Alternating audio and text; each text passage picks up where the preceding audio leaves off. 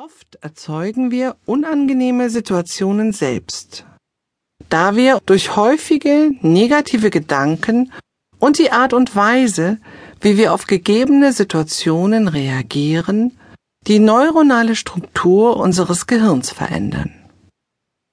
Und jedes Mal, wenn wir ausschließlich mit negativen Denkmustern reagieren, trainieren wir unser Gehirn mit diesen negativen Gedanken und verändern somit unsere Wahrnehmung dahingehend, Situationen in Zukunft vielleicht noch stärker und angstbelasteter zu erleben. Glücksgefühle, Verhaltensweisen und positive Wahrnehmung verändern sich also durch die Fokussierung auf negatives Denken und verändern außerdem unsere neurologischen Strukturen im Gehirn. Die Inhalte unseres Denkens verändern unsere Hirnstrukturen. Und es ist dabei durchaus relevant, was wir denken, denn das Gehirn ist ein Organ und wie fast jedes Organ, es verändert sich durch Aktivität.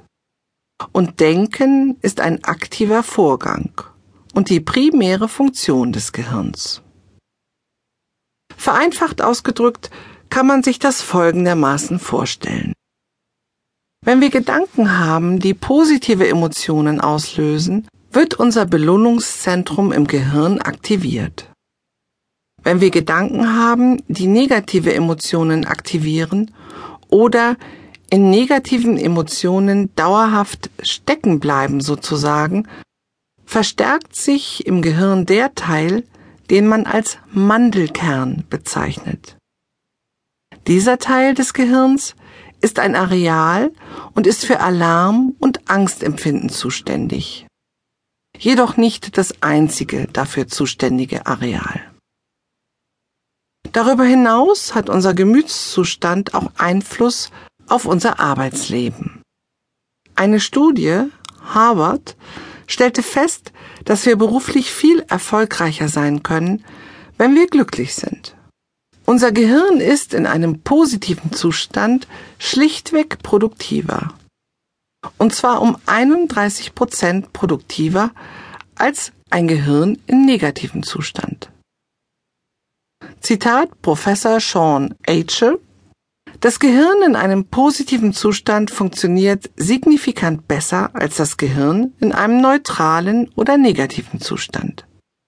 Die Intelligenz ist höher, die Kreativität verstärkt sich, die Energielevel steigen an. Wie kann man denn nun gegen schlechte Stimmungen ansteuern? Eine gute Nachricht für alle, man kann den durch zu viele negative Gedanken verstärkten Mandelkern durch das Trainieren von Positivität und Optimismus signifikant verkleinern, sozusagen wieder in seinen Normalzustand zurückversetzen.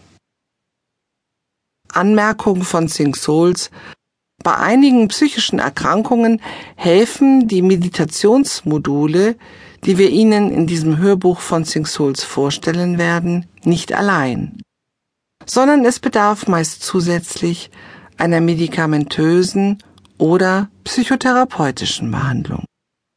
Doch wie kann ich sozusagen Glück trainieren?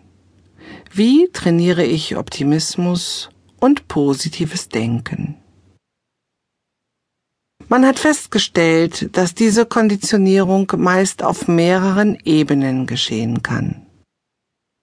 Mit regelmäßiger Bewegung und verschiedenen Formen des Achtsamkeitstrainings, eines zum Beispiel psychotherapeutisch angeleiteten kognitiven Trainings oder auch mit Hilfe von Meditation können neue Denk- und Verhaltensweisen erworben werden, die mehr positives Denken, positive Emotionen und eine positivere Wahrnehmung fördern. Sie sollten in den Alltag integriert werden.